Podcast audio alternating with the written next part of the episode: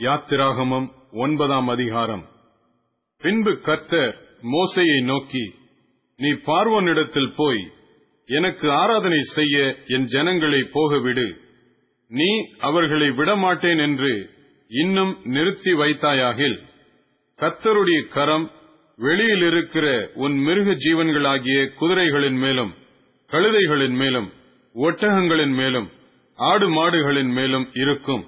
மகா கொடிதான கொள்ளை நோய் உண்டாகும். கத்தர் இஸ்ரவேலரின் மிருக ஜீவன்களுக்கும் எகிப்தியரின் மிருக ஜீவன்களுக்கும் வித்தியாசம் பண்ணுவார்.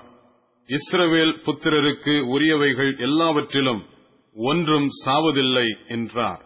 மேலும் நாளைக்கு கத்தர் இந்த காரியத்தை தேசத்தில் செய்வார் என்று சொல்லி கத்தர் ஒரு காலத்தை குறித்தார் என்றும் எபிரேயருடைய தேவனாகிய கர்த்தர் சொல்லுகிறார் என்றும் அவனிடத்தில் சொல் என்றார். மறுநாளில் கர்த்தர் அந்த காரியத்தை செய்தார். எகிப்தியருடைய மிருக ஜீவன்கள் எல்லாம் செத்து போயிற்று. இஸ்ரவேல் புத்திரரின் மிருக ஜீவன்களில் ஒன்றாகிலும் சாகவில்லை. பார்வோன் விசாரித்து இஸ்ரவேலரின் மிருக ஜீவன்களில் ஒன்றாகிலும் சாகவில்லை என்று அறிந்தான். பார்வோனுடைய இருதயமோ கடினப்பட்டது. அவன் ஜனங்களை போக விடவில்லை அப்பொழுது கர்த்தர் மோசையையும் ஆரோனையும் நோக்கி உங்கள் கைப்பிடி நிறைய சூளையின் சாம்பலை அள்ளிக்கொள்ளுங்கள். மோசே அதை பார்வனுடைய கண்களுக்கு முன் வானத்திற்கு நேராக இறைக்க கடவன். அது எகிப்து தேசம் மீதெங்கும் தூசியாகி எகிப்து தேசமெங்கும் மனிதர் மேலும் மிருக ஜீவன்கள் மேலும் எரிபந்தமான கொப்புளங்களை எழும்ப பண்ணும் என்றார். அப்படியே அவர்கள் சூளையின் சாம்பலை அள்ளிக்கொண்டு பார்வோனுக்கு முன்பாக வந்து நின்றார்கள். மோசே அதை வானத்துக்கு நேராக இறைத்தான். அப்பொழுது மனிதர் மேலும் மிருக ஜீவன்கள் மேலும் எரிபந்தமான கொப்புளங்கள் எழும்பிற்று. அந்த கொப்புளங்கள் மந்திரவாதிகள் மேலும் எகிப்தியர் எல்லார் மேலும் உண்டானதினால் அந்த கொப்புளங்களின் நிமித்தம் மந்திரவாதிகளும் மோசைக்கு முன்பாக நிற்கக்கூடாதிருந்தது. ஆனாலும் கத்தர் மோசையோடே சொல்லியிருந்தபடியே கத்தர் பார்வோனின் இருதயத்தை கடினப்படுத்தினார். அவன் அவர்களுக்கு செவி கொடுக்கவில்லை. அப்பொழுது கத்தர் மோசையை நோக்கி நீ அதிகாலமே எழுந்திருந்து போய் பார்வனுக்கு முன்பாக நின்று எனக்கு ஆராதனை செய்ய என் ஜனங்களை அனுப்பிவிடு.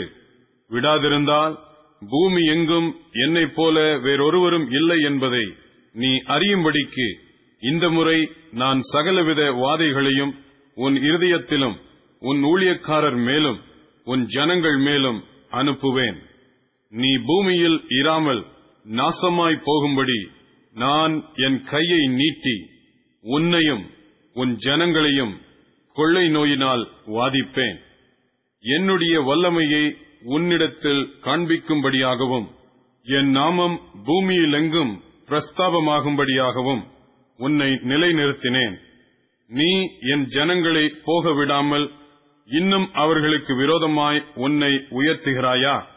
எகிப்து தோன்றிய நாள் முதல் இதுவரைக்கும் அதில் பெய்யாத மிகவும் கொடிய கல் மழையை நாளை இந்நேரம் பெய்ய பண்ணுவேன். இப்பொழுதே ஆள் அனுப்பி உன் மிருக ஜீவன்களையும் வெளியில் உனக்கு இருக்கிற யாவையும் சேர்த்துக்கொள். வீட்டிலே சேர்க்கப்படாமல் வெளியில் இருக்கும் ஒவ்வொரு மனிதனும் மிருகமும் செத்துப்போகத்தக்கதாய். அந்த கல்மழை பெய்யும் என்று எபிரேயரின் தேவனாகிய கத்தர் சொல்லுகிறார் என்று அவனுக்கு சொல் என்றார். பார்வோனுடைய ஊழியக்காரரில் எவன் கத்தருடைய வார்த்தைக்கு பயப்பட்டானோ அவன் தன் வேலைக்காரரையும் தன் மிருக ஜீவன்களையும் வீடுகளுக்கு ஓடி வர பண்ணினான். எவன் கத்தருடைய வார்த்தையை மதியாமற் போனானோ அவன் தன் வேலைக்காரரையும் தன் மிருக ஜீவன்களையும் வெளியிலே விட்டுவிட்டான். அப்பொழுது கத்தர் மோசையை நோக்கி எகிப்து தேசம் எங்கும் மனிதர் மேலும் மிருக ஜீவன்கள் மேலும் எகிப்து தேசத்தில் இருக்கிற சகலவிதமான பயிர் வகைகள் மேலும் கல்மழை பெய்ய உன் கையை வானத்திற்கு நேராக நீட்டு என்றார். அப்படியே மோசே தன் கோலை வானத்திற்கு நேராக நீட்டினான். அப்பொழுது கத்தர் இடி முழக்கங்களையும் கல்மழையையும் அனுப்பினார். அக்கினி தரையின் மேல் வேகமாய் ஓடிற்று.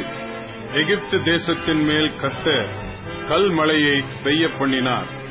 கல்மழையும் கல்மழையோட கலந்த அக்கினியும் மிகவும் கொடிதாயிருந்தது. எகிப்து தேசம் குடியேற்றப்பட்ட நாள் முதல் அதில் அப்படி ஒருபோதும் உண்டானதில்லை. எகிப்து தேசம் எங்கும் மனிதரையும் மிருக ஜீவன்களையும் வெளியிலே இருந்தவைகள் எவைகளோ அவைகள் எல்லாவற்றையும் அந்த கல்மழை அழித்து போட்டது. அது வெளியின் பயிர் வகைகளை எல்லாம் அழித்து வெளியின் மரங்களை எல்லாம் முறித்து போட்டது. இஸ்ரவேல் புத்திரர் இருந்த கோசேன் நாட்டிலே மாத்திரம். கல்மழை இல்லாதிருந்தது.